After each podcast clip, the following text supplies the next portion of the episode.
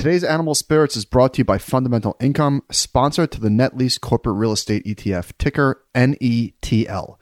We've been receiving a lot of questions about the future of corporate real estate, so this was a perfect time to bring back Alexi Panagiotakopoulos, co founder and CIO of Fundamental Income. On today's show, we discuss what just happened in the corporate real estate market, what the future might look like, and how the triple net lease structure can be advantageous to investors in these companies. We hope you enjoy this conversation and have a very happy Memorial Day weekend. Welcome to Animal Spirits, a show about markets, life, and investing. Join Michael Batnick and Ben Carlson as they talk about what they're reading, writing, and watching. Michael Batnick and Ben Carlson work for Ritholtz Wealth Management. All opinions expressed by Michael and Ben or any podcast guests are solely their own opinions and do not reflect the opinion of Ritholtz Wealth Management. This podcast is for informational purposes only and should not be relied upon for investment decisions. Clients of Ritholtz Wealth Management may maintain positions in the securities discussed in this podcast. We are sitting here with co-founder and CIO of Fundamental Income, Alexi Paniotopoulos.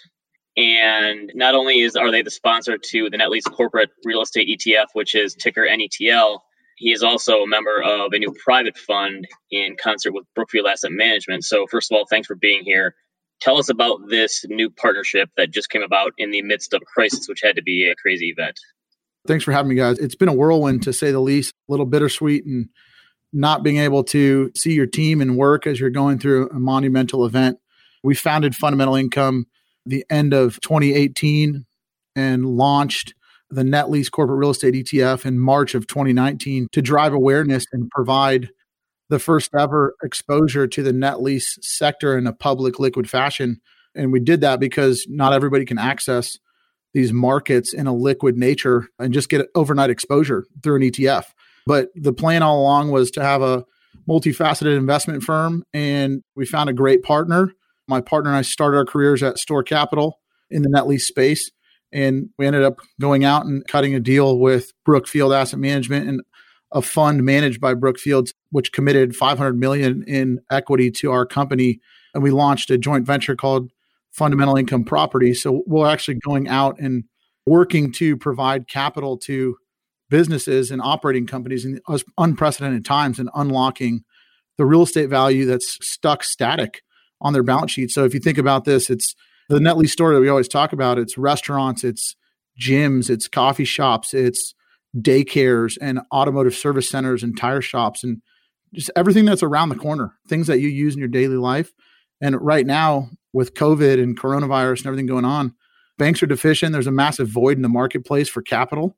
And we, in concert with Brookfield, are trying to fill that void and and do what's called a sale leaseback, where we actually go buy the properties and then lease it back to the company on 20 or 25 year lease. But what it does is it really replaces traditional debt and equity. And so if they had a maturity wall or if they needed growth capital or they're just trying to shore up their balance sheet, they can sell us the asset and retain the cash to have a capital infusion essentially. So we started the process in January. Brookfield recognized the opportunity, our backgrounds in the space, and we have a tremendous team that we've put together and Brookfield has been an amazing partner that we start to finish, we're able to raise the capital in in roughly 90 days. And, and they are really a first class organization. They care about their people, they care about the businesses that they work with. And and we're really here to try and shore up the businesses of America. Very cool, Alexi. Congratulations to you and the team. So, all right, you were on the show last year when you launched the ETF. Refresh our memory. What is a net lease? Yeah. So a net lease is something that is most commonly known as a triple net lease. And that is where a operator or a tenant leases a property from a landlord and they pay the landlord the rent, but then they also pay property taxes, insurance, and they maintain the property. So those are the three ends in a triple net lease property taxes, insurance, and maintenance. So for the landlord, they basically collect the rent. They don't have to manage the property. They don't have to worry about is it a bad winter in January? Do I have to hire more snow plows or did the roof cave in? That's not their problem. So a triple net lease is one of the most certain, or I guess you want to call it least troublesome ways to collect rent because the tenant takes on all the exposure and, and uncertainty. The most common form of that would be you think about like a Walgreens that's freestanding or a Starbucks that's freestanding or an Amazon distribution center or a Walmart, they take care of their own properties, but they pay rent to a landlord and the landlord essentially just collects the rent. So explain to us what is going on there right now because there was actually a story in the Wall Street Journal this week and it said places like Chipotle and Shake Shack and even Starbucks are coming to their landlords and saying we might need to defer some rent or we might need to have lower payments we've been paying on time. What is going on here because this seems like something everyone is talking about. Who's going to end up being hurt the most here on these deals if businesses are in trouble? Real estate honestly is at the epicenter of the pandemic. And historically, real estate has been a diversifier within a portfolio where you do it because it is something completely different from the market and it's insulated. But right now, nobody's stress tests for zero customers or zero foot traffic.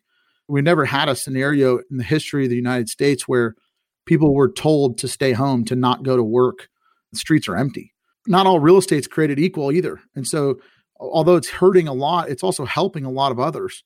You look at things like hotels, obviously, those have nightly leases and they're being put in a really difficult position because there's no travel, there's no business travel, there's no leisure or vacations.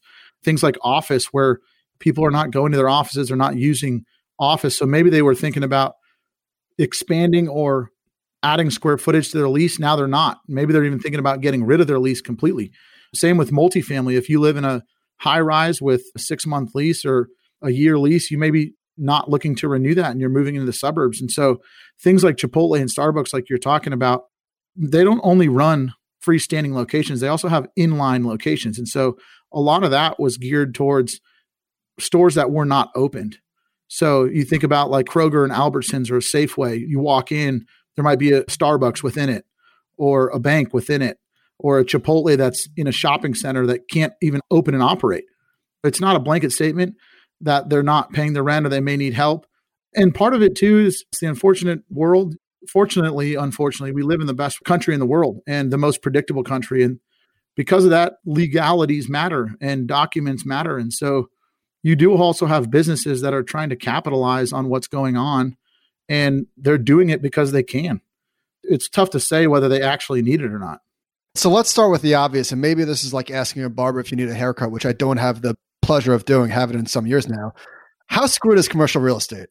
I think it goes back to that not all real estate is created equal. And you look at things that are flourishing, e commerce is flourishing. You see Amazon and Walmart and all these distribution type businesses hiring 500,000 workers and, and expanding as much as they can. You see drive throughs like Raising Canes and Dunkin' Donuts and places that you can still social distance, but you still want a coffee or you want to get out of the house that are doing extremely well. But there's pockets of real estate that are going to have trouble for a long period of time. Malls depend on foot traffic, but you can't have large groups and there's reopening issues. Gyms have trouble if you can't reopen and you can't put 500 people in the same building. But at the same time, things like daycares, like this country is dependent on daycare and people working. And so at some point, people are going to have to drop their kids off at school or at daycare. And those are all freestanding properties. And that's really why we love the net lease business is it's really based on long-term contractual cash flows. And these properties have 12, 15, 20 year leases. So yeah, there may be short-term headwinds, but real estate that has short-term leases where tenants have the option to leave and forego renewing a lease are going to be in a much tougher spot like hotels and lodging. You can see, Ben, you read the, or maybe it was Michael that read the REIT performance top to bottom. Hotels and lodging are at the bottom of that. And mainly because you have nightly leases and people just don't have to come. There's no lease contract, there's no obligation. Is the net lease space then actually in a better position to negotiate and maybe take down some rent or defer some payments because they know it's much more longer term deal? Or are they pressing those contracts and saying, no, you're following it to a T and is what the payment is. Yeah. So that's really one of the biggest benefits of the net lease REIT space. We launched this ETF, first of all, to try and show people that this thing should stand alone. It should not trade the way other REITs and the way other corporate paper products trade with the volatility.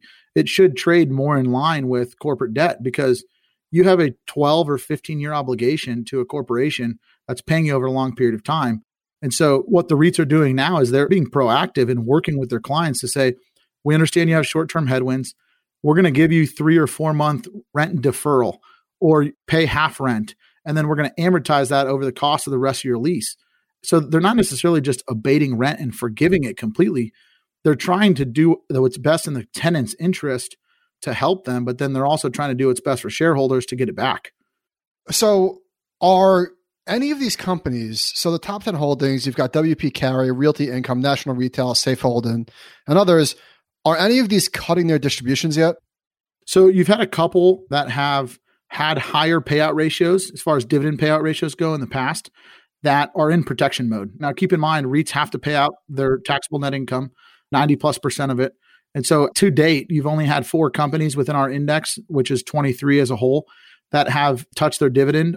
You have Global Net Lease, which started out as 110% payout ratio anyhow, but they still only cut their dividend by 20%. You have GLPI, which is essentially a casino REIT that leases space to Penn Gaming. They cut by roughly 15%. And then you have Essential EPR Entertainment Properties that suspended their dividend temporarily because those own like ski hills and Six Flags and entertainment properties that literally are still not open. And so, that being said, they have a massive amount of liquidity to deal with short term headwinds. And these generally have been temporary in the past. You go back to 0809, you had a couple companies that really cut their dividend, but they really came back. Okay, perfect. Yeah. So obviously there's going to be winners and losers here, but who is the loser? I mean, maybe in some of these bad sectors, it could just be the investors, but is it the landlords that are going to have to eat some of this? Is it the banks? Like, who does it eventually roll up to? Is it the banks that have to eat some of this, or how does that work when we have these situations where they just go into default or can't pay? Just to piggyback on that question. So it's great that these companies are in multi year leases, but if they can't pay, who eats the loss? Well, first, the landlord, which is the REIT. And then behind that, these REITs use fairly moderate leverage on generally a non-recourse basis or their corporate borrowers. And so there's a massive ripple effect to banks, to equity holders, to shareholders. I mean, there's not really a winner or a loser. Everybody loses. If a tenant goes away, obviously that business who was the tenant loses because they filed chapter 11 or chapter 7 and have closed their doors. Then you have the landlord who's going to take a loss. And then you have the equity holder who's going to take a loss first because they own shares in that company. And then you have the banks that have financed these properties. And so everybody loses. It's not good. But in the interim, these REITs are doing their best to try and keep everybody open. And obviously, PPP helps. You're allowed to use 25% of that money to pay rent. So it's basically short term indirect revenue to landlords because these companies need to keep their doors open. If you're a Starbucks or let's just use a regional brand like a Dutch Brothers or or something like that that needs to keep their doors open and sell coffee, you can't do that without a drive-through. So you're going to pay your rent. So you may furlough workers, but rent's going to be paid. When this first started to happen and there was a shutdown, did you immediately say to your partner Chris, "Uh-oh, we're screwed"? Big time. We said that just because I mean the stock market's a leading indicator and people overreact, they make bets against which way things are going to go, what news is going to happen, what's going to come out, what the actual numbers may look like. And in the first 9 days, I mean, we had hit a massive stride. We were breaking out we started the fund at zero dollars in March 22nd of 2019, and in 10 months we had grown to over 51 million in assets on an organic basis. That was not any one institution. That was individual RIAs like yourselves, individual retail investors, institutional players that were dabbling, trying to get to know the strategy.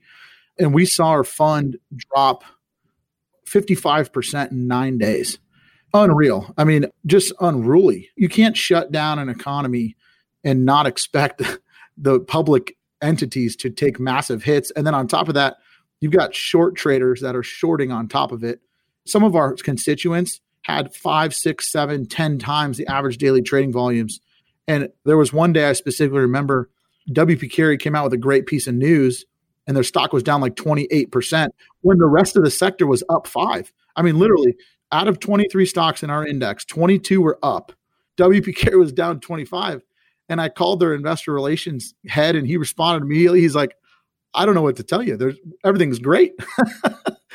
so obviously there's like the babies being thrown out the bathwater here. So what are the opportunities? Do you have to take a 10,000 foot view right now and say we have to segment this by sectors?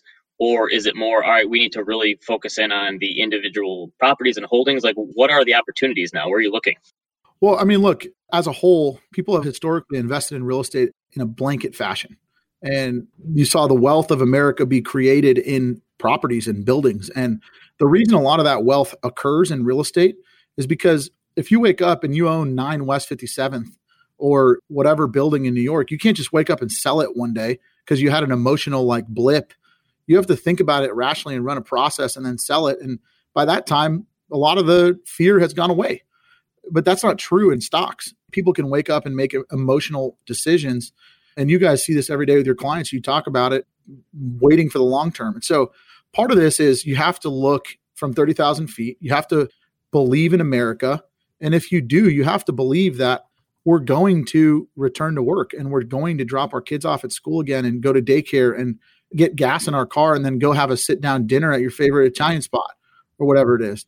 I think maybe this is actually a good experience for your investors early on to learn the lesson because when we last spoke, we spoke about the business benefits of the net lease structure. But as we learned, equity investors don't care about the next three to five years necessarily. They care about the next three to six months. So they care about right now. I guess if there is good news to the extent that there is, it's that these holdings are diversified not just across industries, but also across the entire country. You mentioned betting on America. You've got Texas, New York, Ohio, Michigan, Florida, Illinois. There's not a lot of concentration here. It's really all over the map. Yeah, so I mean that's really the beauty of net lease is we didn't group these by property types, we didn't group these by business types. We grouped this by an operative document which the word net lease basically translates to high margin because the landlord collects rent and they have to monitor their portfolio, but net lease as a whole, if you look at the 13 real estate sectors and those are the main food groups, think about office, industrial, malls, multifamily, et cetera Net lease have gross profit margins, or going into COVID, had gross profit margins of roughly 90%, EBITDA margins of roughly 80%. And those are backed by long term contractual cash flows.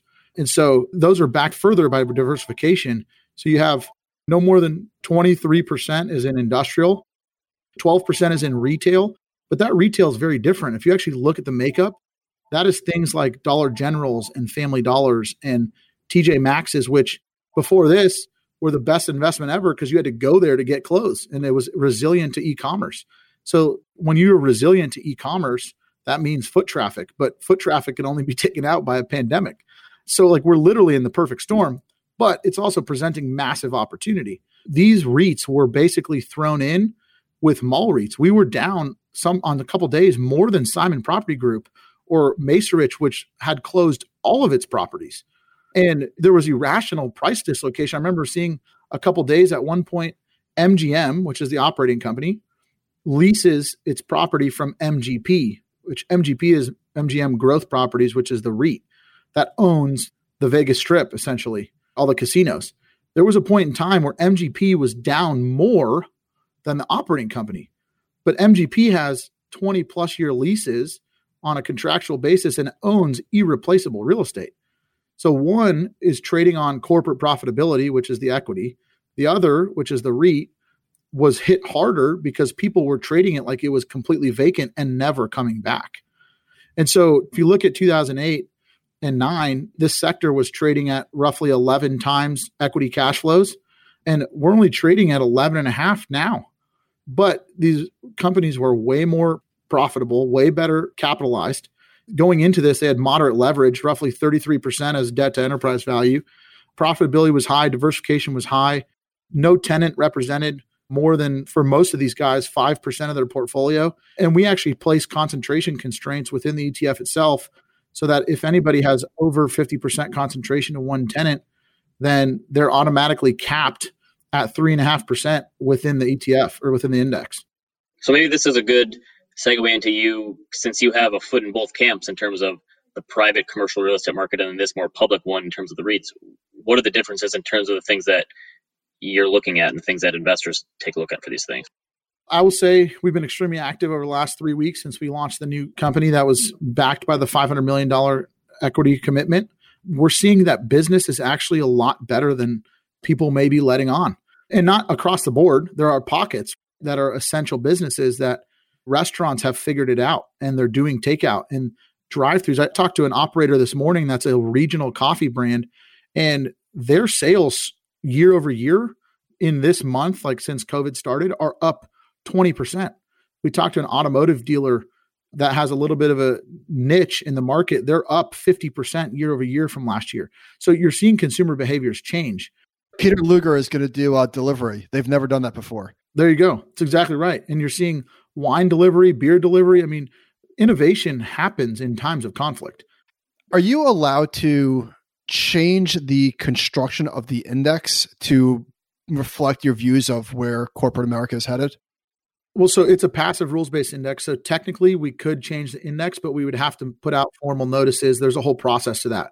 So I can't just wake up tomorrow during trading and say, hey, STORE Capital looks great. I'm going to put 50% weighting. It's not an actively managed fund. Just in the same way that S&P can change their index guidelines or any passive fund, we can too from the index side, but there's a whole process and procedure to that. In terms of your portfolio holdings and being diversified, it says that you guys have almost 25,000 properties or something on here. If you had to put a number on it, what percentage of those properties would you say, okay, we're really worried about, maybe even in the short term, but long term, everything's going to be fine? Like, what is the percentage of the industry that people are worried about now versus your own properties that you hold? I mean, if you look at our diversification table as far as the industries that these tenants operate in, obviously hotels, gaming, and leisure, which are at 10.5% weighting. That's just the exposure. That's not actually the weight within the index. That's a pass through of what all the underlying REITs own. But that's essentially from three companies in our index, which are MGP, Vici, and GLPI. Those are casinos. They're already starting to reopen. So while I'm worried about them, at the same time, these are companies that are still well capitalized. In April, Vici, which is one of our holdings, collected 100% of its rent. MGP I'm just going through here, collected 100% of its rent. GLPI, which is Penn Gaming, has a little bit more bifurcated tenant structure. They still collected 98.6% of their rent. So, I mean, you're not saying it, but I'll say it for you. Are people that are selling misinformed? Are they dumb? Like, is the market really that inefficient? What's going on? I don't think anybody's dumb, but I will say people are making emotional decisions and they're coagulating causation versus correlation. And anything that has to do with retail is being thrown out in a baby with the bathwater scenario. So hotels were being treated the same as malls, which were being treated the same as casinos, treated the same as restaurants. And you look at Four Corners Property Trust, which is a holding within our index, and they're primarily leased to Darden. Darden paid all their rent, and Olive Gardens have been closed. I mean, that's an investment grade company that leases from them. So people just don't really look below the hood, and and that's why we created this ETF is because there's 52 publicly traded REIT ETFs, but they're all broad markets. Diversification is one thing, but you start to over diversify, it can become a lot more difficult to actually separate yourself from the crowd. So you look at most of the public funds, they're heavily, heavily tilted towards office, malls, multifamily, and healthcare. And you see what's going on with senior living. You see what's going on with medical office buildings, which are massive towers with hundreds of tenants in them. Those are very populated, densely populated areas. Multifamily was hurting. I've heard Josh talk about it on CNBC. CNBC's talked about it. Suburban real estate is growing massively because people are at a point where they're they're tired of being on the hamster wheel and being stuck in New York trying to make it and then all of a sudden like Sandy hits and then the pandemic hits and you're not meant to be cooped up in a 800 square foot apartment for 4 months. And so if you look at what's really going on. There's a lot of short term headwinds, but there are reports today that Georgia, which was one of the first states to reopen, has seen a drop in coronavirus cases. So if we can find a way to control this and we can change as a population, we're going to return to some semblance of life. And I always talk about the prohibition days. The human race risked going to jail so that they could drink in a basement, right? so, like, you're telling me that you're really never going to go out and get your favorite bowl of pasta and open a glass of wine again for the rest of your life and you're going to hold on to your three kids all day every day and you're never going to work again i just i happen to believe in america and if we go back to cold war era or we go back to this like live in the woods our portfolios aren't going to matter and bitcoin is probably going to be the only thing that we can trade with if we have wi-fi so right now the 30 day sec yield on this thing is 6.6% is this sustainable? Look, I'm not a crystal ball, but if I could say we are very confident again just in the resiliency of America and American business. And if you look around what net lease is, it is things we use every day. So everything we've talked about thus far, gyms, daycares, restaurants, coffee shops, distribution centers like FedEx and Amazon, casinos like MGM and Caesar's Palace, auto and retail service centers where you go get your oil changed or your tires changed. These are things that are part of our daily life. All right. So make the case why the REIT structure versus the equities. In other words, if you're bullish, and I guess it doesn't have to be either or, I'm just putting it to you this way. Why not buy AutoZone or Dunkin' Donuts or any of these other companies? Why buy the REIT? Well, so look, there's two ways to play things. There's direct fashions, there's indirect fashions. I personally like to be able to identify exactly how I'm going to make money.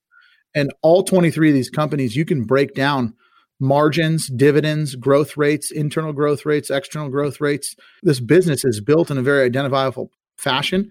And it's really built on the back of long term contractual cash flows. And people discount that. When you sign a lease, that is a 15 year lease, you're obligating Dow Chemical or Nissan or FedEx or Dunkin' Donuts to pay a lease under the law of the United States of America. And so the only time you can technically leave that lease and stop paying rent is if you go into bankruptcy and you reject the lease and you're liquidating your company, or if your lease expires and you're moving.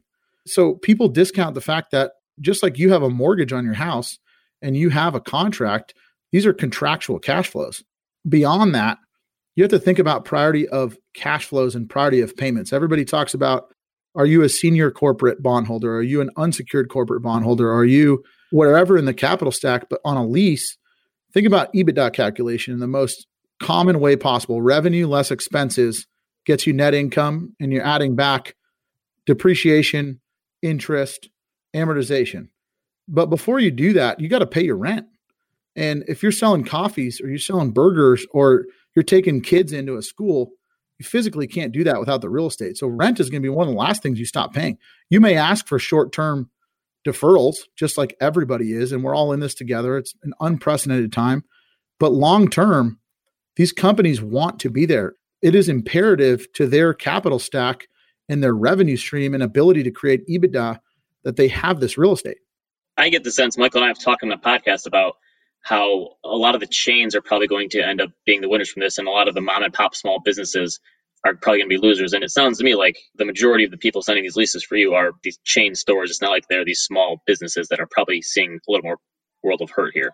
Yeah, everybody has different levels of sophistication, and, and, there's definitely some smaller operators and larger operators. But each one of these REITs, although we're a passive index and we really believe in investing in a sector, because I don't believe in stock picking, it's very difficult to do month over month, quarter over quarter, year over year, and actually outperform the market. And so we're a passive index, but each one of these 23 companies in our index has active management. And so, like you look at Store Capital, which is a Berkshire Hathaway owned REIT, and Chris Volk, who's the CEO, is one of the best credit minds that I've ever worked for and met in my life. And they underwrite each and every deal and they look at the tenant quality of what's going in their portfolio. Again, nobody underwrites for zero revenue. So a little bit of what's going on right now is not necessarily anybody's fault. But Realty Income, National Retail, WP Carey, these companies do the same thing. And they've been around for 20, 25, 30 years and have been doing it year in and year out. And in this time when you're an equity investor and you don't know what's going on, I mean, going into COVID, Morgan Stanley, UBS, all the big banks, economists have put out equity return forecasts of four to six percent total return. If you can get an investment that is paying you a current yield, which has historically been in the six range, and you have 15 year or 12 and a half year leases, and keep in mind, these rents have contractual increases in them. And so the lease is bumping one and a half percent a year. You're getting organic growth, whether the stock is growing or not, your cash flow is growing. And that's really what's driven out performance. The story is very compelling. Ben, Alexi, anything that we missed? I just want to thank you guys. It's always great to get on with thought leaders. I think you guys do a great job of provoking great thought. Did you know that Ben's a Peloton influencer? I did not, but I would love to see him with a helmet on and some tight biking pants. All right, Alexi and Fundamental Income, thank you so much for coming on. We really appreciate it. Appreciate your time, guys.